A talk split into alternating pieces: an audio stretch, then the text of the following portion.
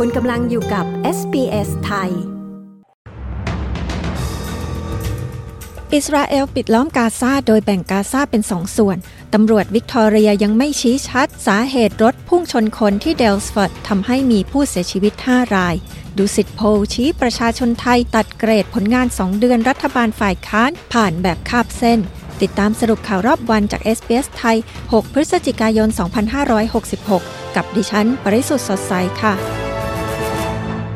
อิสราเอลกล่าวว่าขณะนี้กองทัพอิสราเอลได้ปิดล้อมฉนวนกาซาไว้แล้ว โดยแบ่งดินแดนปาเลสไตน์แห่งนี้ออกเป็นสองส่วน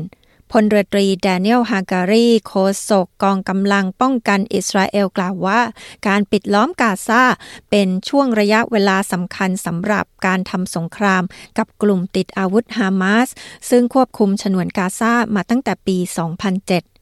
ที่ออสเตรเลียฝ่ายค้านของสหพันธรัฐกล่าวว่า นายกรัฐมนตรีแอนโทนีอัลบานิซีควรดำเนินการอย่างระมัดระวังเกี่ยวกับความพยายามของจีนที่จะเข้าร่วมกลุ่มการค้าภาคพื้นมหาสมุทรแปซิฟิก ซึ่งคาดว่าจะเป็นประเด็นที่เกิดขึ้นเมื่อนายกรัฐมนตรีเข้าพบกับประธานาธิบดีสีจิ้นผิงของจีนในกรุงปักกิ่ง ทั้งนี้นายกรัฐมนตรีหลี่เฉียงของจีนได้กล่าวในงานแสดงสินค้านำเข้านานาชาติที่สำคัญงานหนึ่งว่า จีนตั้งใจที่จะเข้าร่วมกับกลุ่มการค้าแปซิฟิกนี้ และจะยังคงมองหาโอกาสทางการค้าสำหรับจีนให้มากขึ้นต่อไป นายอัลบานิซีไม่ได้ปฏิเสธ การสนับสนุนจีนเข้าร่วมข้อตกลงหุ้นส่วนภาคพื้นแปซิฟิก 12 ประเทศนี้ แต่กล่าวว่าประเทศใดก็ตามที่ประสงค์จะเข้าร่วม ต้องแสดงให้เห็นว่าประเทศนั้นสามารถปฏิบัติตามมาตรฐานที่สูงของข้อตกลงนี้ได้ ตำรวจรัฐวิกตอเรียกล่าวว่าพวกเขายังคงไม่สามารถระบุชี้ถึงสถานการณ์แวดล้อมที่ชัดเจนของเหตุรถพุ่งชนคน ซึ่งทำให้มีผู้เสียชีวิต 5 รายในเมืองเดลสฟอร์ดในรัฐวิกตอเรีย ผู้กำกับการจอห์นฟิตส์แพทริกจากกองบัญชาการด้านวินัยการใช้รถใช้ถนนกล่าวว่าตำรวจกำลังพยายามพิสูจน์ ว่าเหตุดังกล่าวเกิดขึ้นโดยเจตนาหรือเป็นอุบัติเหตุที่น่าสลดใจ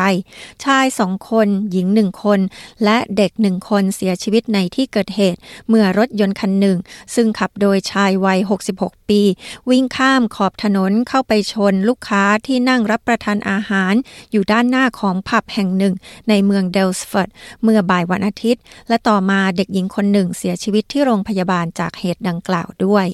ที่เมืองไทยดุสิตโพลชี้ ประชาชนตัดเกรดผลงานสองเดือนรัฐบาลฝ่ายค้าน ผ่านแบบคาบเส้น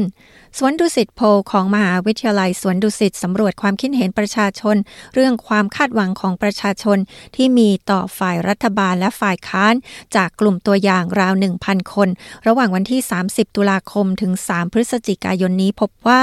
สิ่งที่ประชาชนคาดหวังต่อรัฐบาลมากที่สุดณวันนี้ คืออยากให้ทำตามนโยบายที่หาเสียงด้วยความโปร่งใสซื่อสัตย์ส่วนสิ่งที่คาดหวังมากที่สุดจากฝ่ายค้านคือ ควรให้ข้อคิดเห็นที่เป็นประโยชน์เสนอแนะอย่างสร้างสรรค์สำหรับผลงานของรัฐบาลที่ประชาชนรู้สึกว่ามีความหวังมากที่สุด คือการลดราคาค่าพลังงานและค่าเดินทาง ส่วนผลงานของฝ่ายค้านที่ทำให้รู้สึกมีความหวัง คือการตั้งใจตรวจสอบการทำงานของรัฐบาล ทั้งนี้กลุ่มตัวอย่างให้คะแนนการทำงานรัฐบาลในช่วง 2 เดือนแรกนี้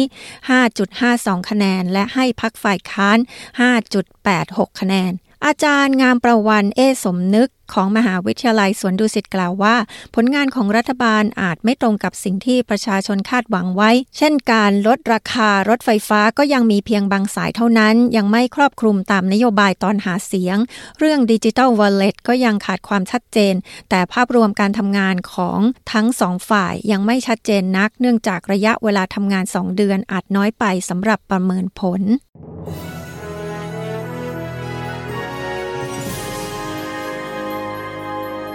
ช่วงนี้มาดูอัตราแลกเปลี่ยนเงินตราระหว่างประเทศวันนี้นะคะ 1 ดอลลาร์สหรัฐแลกเป็นเงินไทยได้ 35 บาท 53 สตางค์ 1 ดอลลาร์ออสเตรเลียแลกเป็นเงินไทยได้ 23 บาท 11 สตางค์ และ 1 ดอลลาร์ออสเตรเลียแลกเป็นเงินดอลลาร์สหรัฐได้ 65 เซนต์ค่ะ มาดูพยากรณ์อากาศทั่วฟ้าออสเตรเลียในวันอังคารที่ 7 พฤศจิกายนวันพรุ่งนี้นะคะ ที่เพิร์ธพรุ่งนี้จะมีแดดจ้าเป็นส่วนใหญ่อุณหภูมิสูงสุด 26 องศาเซลเซียสค่ะอดิเลดพรุ่งนี้จะมีแดดจ้าอุณหภูมิสูงสุด 28 องศา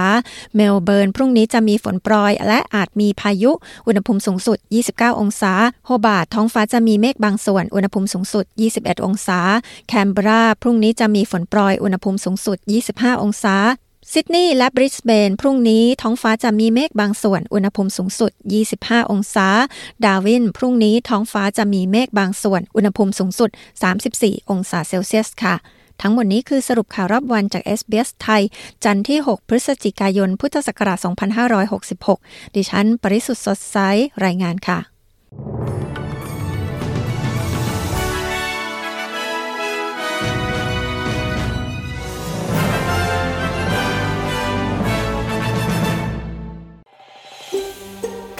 ฟังเรื่องราวน่าสนใจแบบนี้อีกใช่ไหม ฟังได้ทาง Apple Podcast Google Podcast Spotify หรือที่อื่น ๆ ที่คุณฟัง podcast ของคุณ